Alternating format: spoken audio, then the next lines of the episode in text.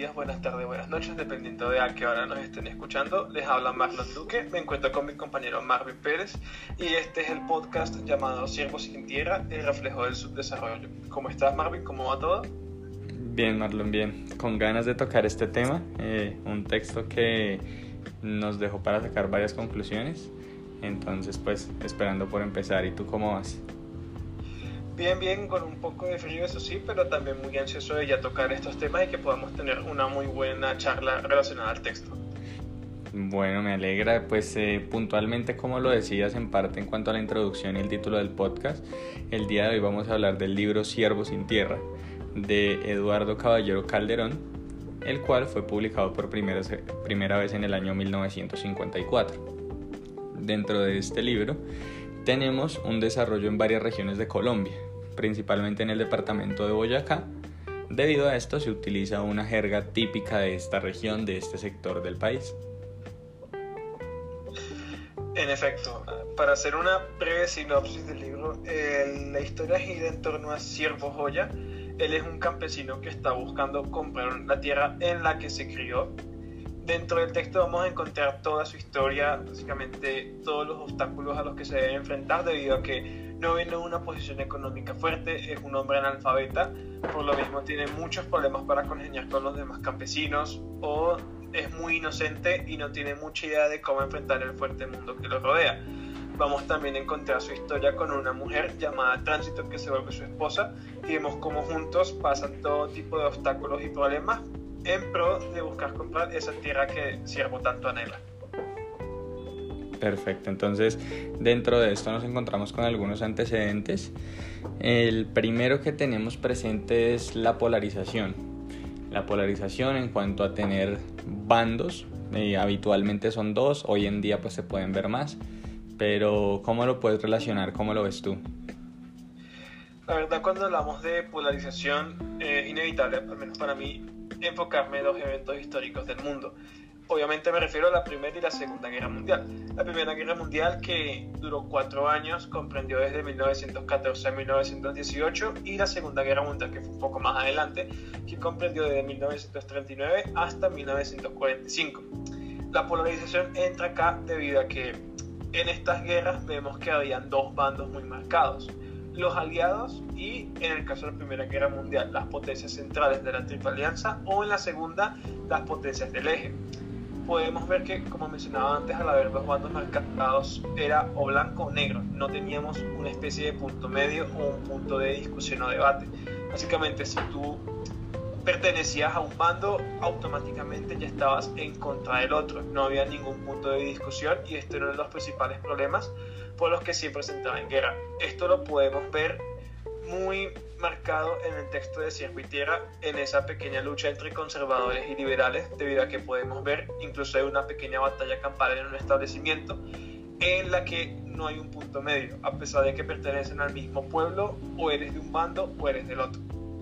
Relacionado a esto, Marvin, te pregunto, ¿encuentras tú también por tu lado alguna otra relacionada con algún evento histórico o algo se te viene a la mente?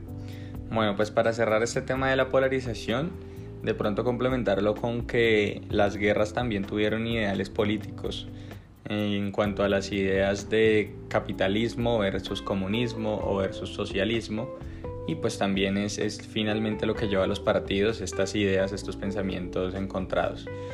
Ahora, como un segundo punto tenemos el analfabetismo. Lo podemos ver a lo largo de la historia. Si me pides que lo relacione con un acontecimiento, te podría decir que con todo lo que se vivió previo a la Revolución Francesa, e incluso durante la Revolución Francesa, tenemos un periodo en el que inicia la alfabetización, en la que posterior a esto únicamente tenían acceso a ella los más privilegiados, la monarquía, el clero, entre otros sectores importantes de cada país, sobre todo en Europa, teníamos estos movimientos monárquicos. Ahora lo vemos en Siervo al momento de que eh, pues hasta determinado momento de su vida no supo leer ni escribir. Eh, lo tenemos también como una persona muy inocente, ya como lo decías un poco en la sinopsis, al, que le intentan, por así decirlo, en el argot popular meter gato por liebre y pues eh, es, una relación directa que podemos hacer con acontecimientos ocurridos en el texto, con nuestro personaje principal, incluso con su esposa Tránsito, era un poco más, más despierta, más viva, pero pues también eh, tampoco tenía acceso de pronto a lectura, escritura, entre otros factores. En efecto, como solo para terminar de complementar, en una parte de la historia también podemos ver que a Sirvo lo llegan a emborrachar, lo llegan a robar, lo llegan a engañar para que regale dinero está el punto de ignorancia que tiene Siervo con respecto al resto del mundo, que es una de las principales dificultades en las que se encuentra, porque obviamente el tránsito no estará con él durante toda la historia, entonces en las partes en las que vemos que él se debe valer por sí mismo, podemos encontrar que tiene este problema a lo largo del desarrollo del texto.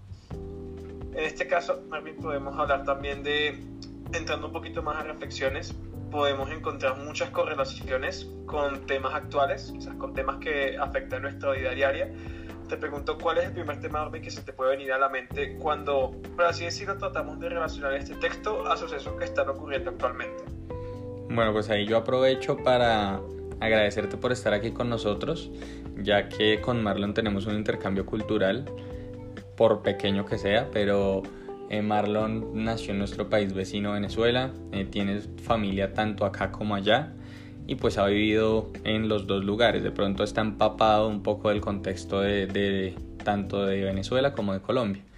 Entonces, con lo primero que yo lo relaciono, que posiblemente tú lo hayas vivido acá y lo estés presenciando ahora acá, es con el tema de las manifestaciones en cuanto a el poder que tienen las autoridades o la capacidad para tergiversar la historia.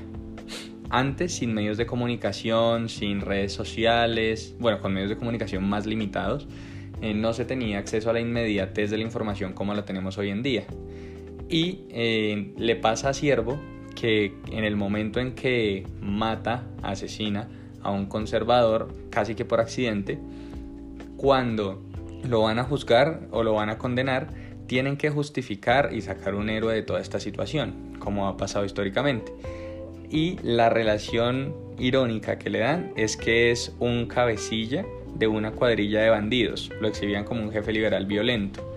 Entonces esto lo podemos relacionar a la situación de las manifestaciones con respecto a que siempre hay infiltrados, siempre tenemos una declaración de la policía de que fueron atacados ellos primero y que por eso respondieron, como una justificación para poder actuar por fuera de la ley. Creo que tú también lo presenciaste.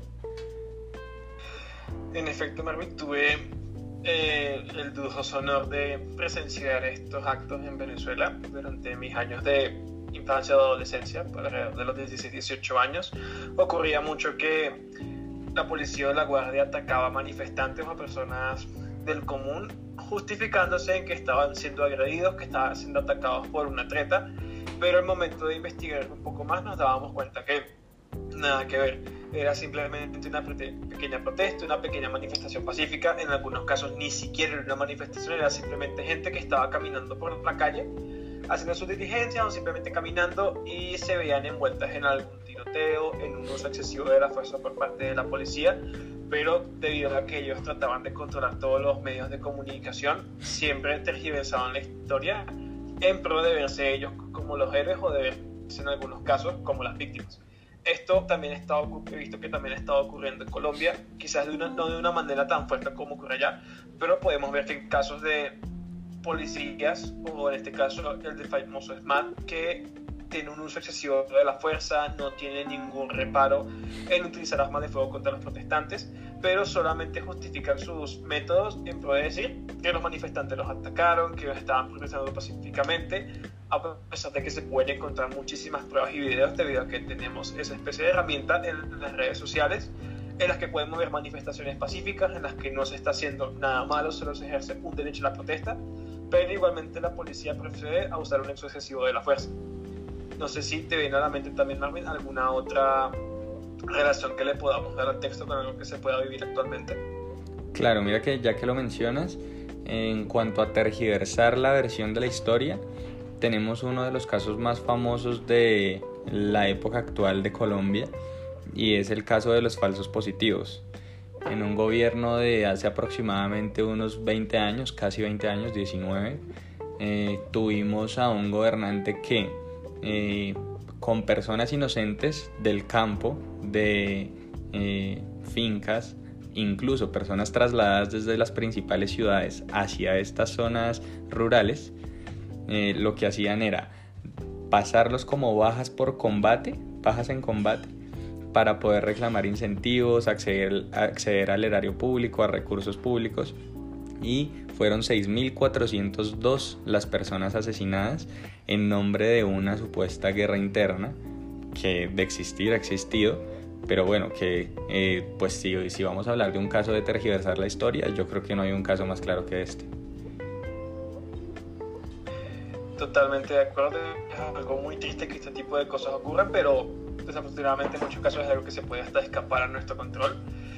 Dentro de todo, después de todo lo que hemos hablado y lo que hemos relacionado, podemos llegar a unas conclusiones. Aquí me permito entrar un poco más en, a pesar de que llevo muy poco tiempo en Colombia, solamente llevo unos tres años, algo que he podido notar, y que esto no solamente lo hablo de Colombia, esto también se ve en cualquier parte del mundo y también se refleja mucho en el texto, que desafortunadamente los ricos heredan y los pobres trabajan y trabajan y muchas veces ni siquiera logran comprar relacionado actualmente con la compra de vivienda durante la historia del texto podemos ver que al final, después de todo lo que Siervo sufrió, al momento de formalizar la firma y la compra del terreno que tanto soñó, Siervo muere.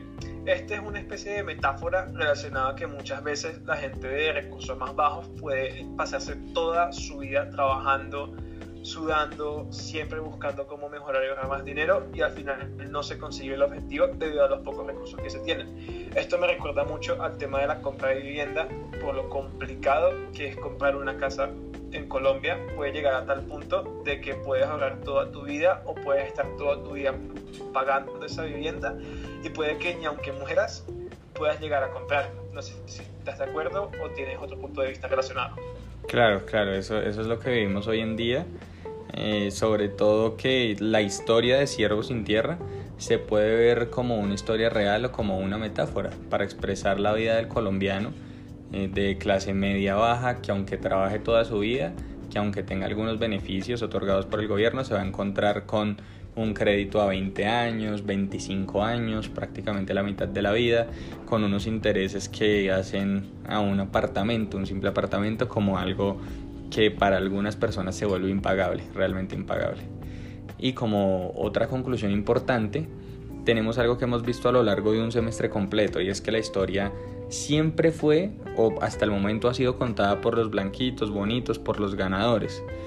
Entonces, si nos cuestionamos un poco más, si vamos a la otra parte de la historia, ¿nos encontraríamos, crees tú, con, con el mismo concepto? ¿La historia sería la misma?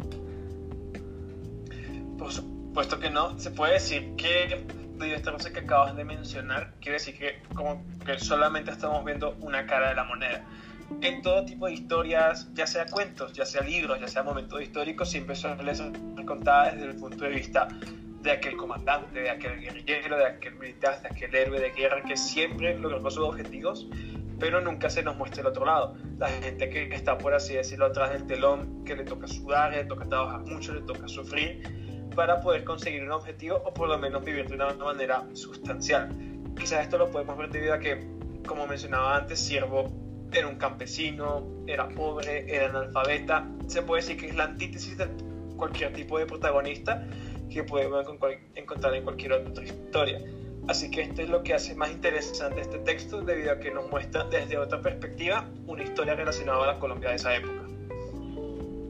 Perfecto, sí, totalmente de acuerdo. Pues el tema es que podríamos contrastar las versiones, tanto del ganador como el que fue derrotado, y seguramente nos encontraríamos con varias contradicciones.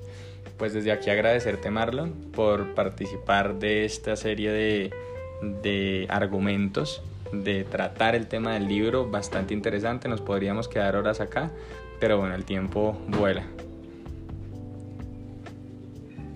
Efectivamente agradezco muchísimo tu tiempo aquí con nosotros, espero que hayas disfrutado tanto esta charla como la disfruté yo y bueno, creo que eso sería todo, espero que les haya gustado y hasta una próxima, que tengan muy buenas noches, buenos días o buenas tardes dependiendo de la hora en la que nos estén escuchando. Hasta luego, muchas gracias por escucharnos y que estén muy bien.